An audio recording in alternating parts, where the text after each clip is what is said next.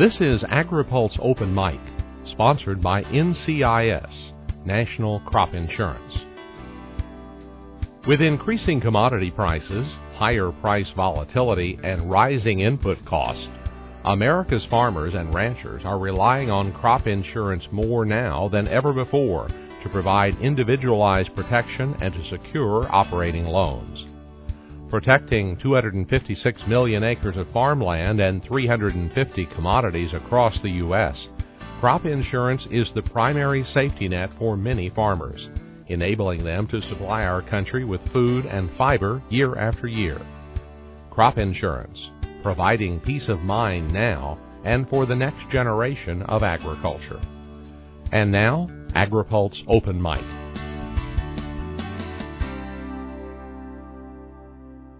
Jerry Slominski, Senior Vice President for Legislative Affairs for the International Dairy Foods Association. Thank you for being with us as a guest on AgriPulse Open Mic. Thank you, Ken. Jerry, let me ask you about your organization, International Dairy Foods Association.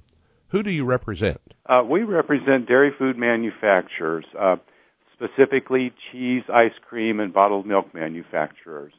Uh, we represent about 85% of those products that are manufactured in the United States. Well, I have to ask you here in early January what you think of Congress's action. Would there have been a dairy cliff if they had done nothing going into the end of the session? Well, uh, I think that the Secretary of Agriculture would have been placed in the unenviable position of having to implement the 1949 Act. And while uh, I know that that would be his responsibility, I don't think he would have gone out of his way to implement the act quickly. And I don't want to speak for him, Ken. Uh, but if you really did, or if he really did implement that act and tried to raise the support level for milk up to $38 a hundredweight, it would have had a dramatic impact on consumers. But I think for the agriculture audience out there, it's really important to remember that it would have a dramatic impact on milk. Demand for milk would have hurt not only processors but uh, milk producers everywhere, all across the country. It would have not have been a good thing, and because of that, I just think the secretary would have uh, tried to slow walk it and, and gone a little bit more deliberately and carefully uh, in implementing that act. What is your link to the dairy farmers in this country? I'm sure you'd like for them to continue producing milk. Does your organization consider them and look out for their interest in some way? Well, we of course need a, say, a reliable, safe, and a, a good quality supply of milk for my manufacturers. So of course we want to continue and, and keep dairy production around the country.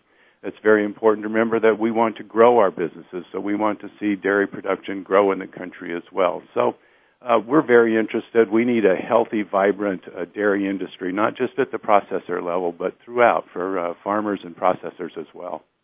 Over the weekend, the chairs of the Senate and House Ag Committees both offered reforms to dairy policy that were advocated by the National Milk Producers Federation. How did the IDFA convince the Vice President, Mr. Biden, and uh, Senator McConnell not to include them in the final package? Um, well, I think it would be a, a, bit of a stretch to say that IDFA convinced uh, Leader McConnell and the Vice President to remove those reforms from the package.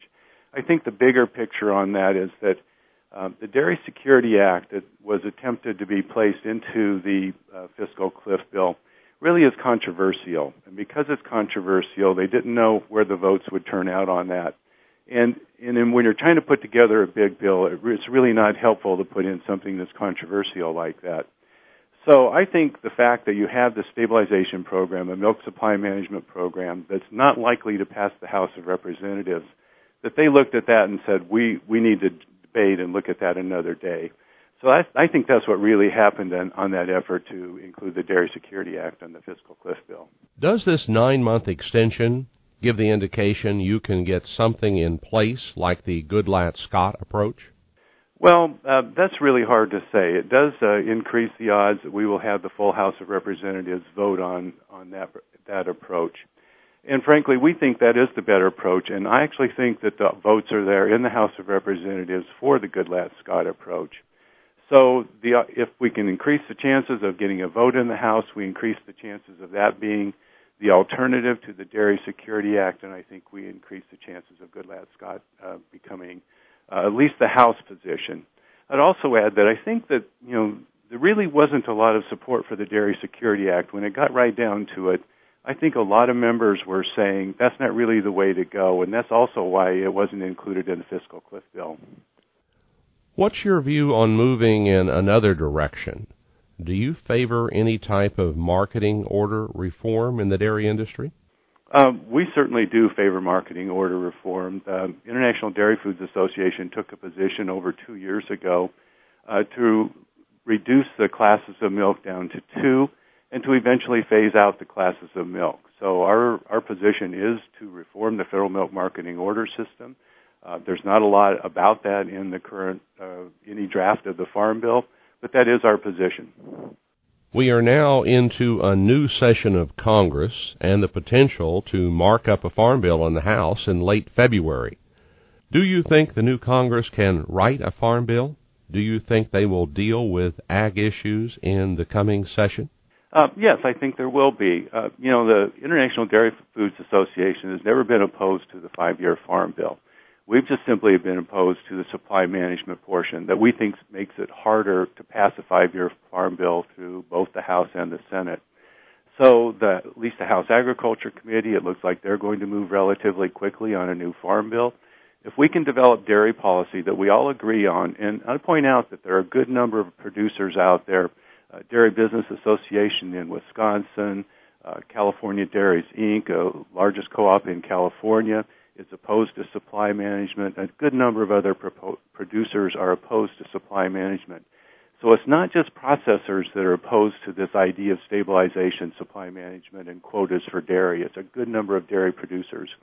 So if we can eliminate that and come up with a margin protection plan, much you know that part of the Dairy Security Act that everybody agrees on, if we can move forward with that and maybe provide some other risk management tools for dairy farmers, we've been supporters of the LGM dairy program, for example. Congress hasn't done much on that. So we would like to provide programs for dairy farmers that help them through economic bad times without disrupting the market and, and increasing prices as a stabilization program does. And I think there's a lot of re- room for agreement there. I think there's room for compromise. And I think we can work together to develop a plan, put it in a five-year farm bill, and kind of make dairy less controversial. This whole supply management thing has made dairy a very controversial topic. And there's really so much agreement between processors and producers on this that uh, I don't think it should be, and I think we can come to some agreement and help move the farm bill forward. Dairy farmers appear to want some certainty and some security. So, where do you think the farmers are coming from in whether or not they would favor a similar policy to yours to have um, supply and production and not have as much of a controlled program as we've had in the past? Well, I think there are a good number of farmers that agree with the approach that I've outlined already, particularly dairy farmers. As I mentioned, uh, CDI in California is is in agreement with our position on this. So, first of all, there are a good number of producers who agree with that. I would also point out that dairy is really asking to be treated somewhat differently in the Farm Bill by going to this supply management or quota system. Uh, all the other commodities, with the obvious exception of sugar, but all of your other major commodities, they're moving to revenue insurance types of programs that don't distort markets, and they're doing this because they know the export markets are the future of agriculture in the United States. If you start implementing things that increase your price, then you're going to take yourself out of these export markets, and all the other commodities are getting that.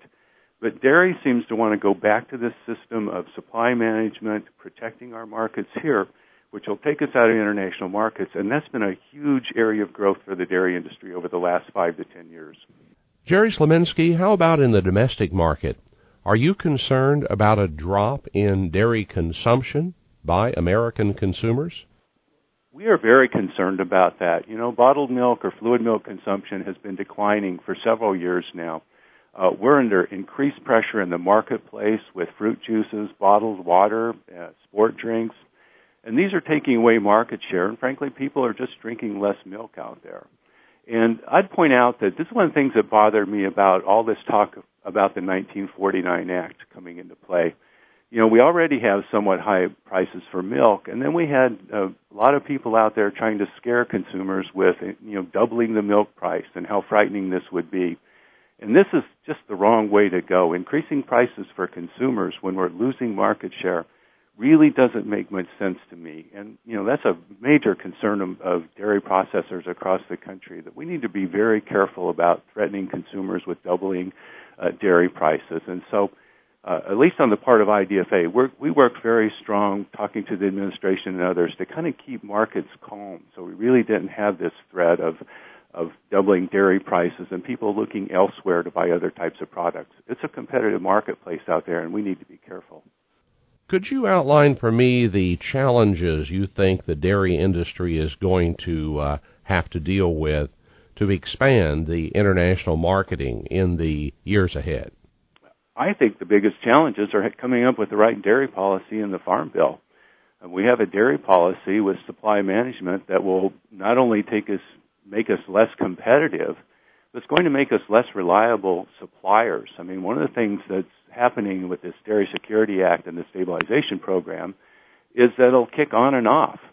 Um, they have a trigger in there. We'll start the program, then we'll turn off, then we'll start the program, it'll turn off, and this will take us in and out of uh, competitiveness on the international marketplace. And if you're a dairy supplier, a dairy exporter, uh, this is not something that's going to help you create the type of business relationships that you need internationally to expand your businesses. And I think anybody who's in the export market sees this and knows that. And this is a, a very critical time for us going forward in the export markets. There's a lot of international competition, South America, uh, Europe can get back into it. And so we need to be careful and really take advantage of what is a really major opportunity to expand the dairy business in the United States. Jerry Slominski from IDFA, thank you very much for being our guest on AgriPulse Open Mic. Thanks for having me, Ken. AgriPulse Open Mic is brought to you by NCIS, the National Crop Insurance Industry. I'm Ken Root.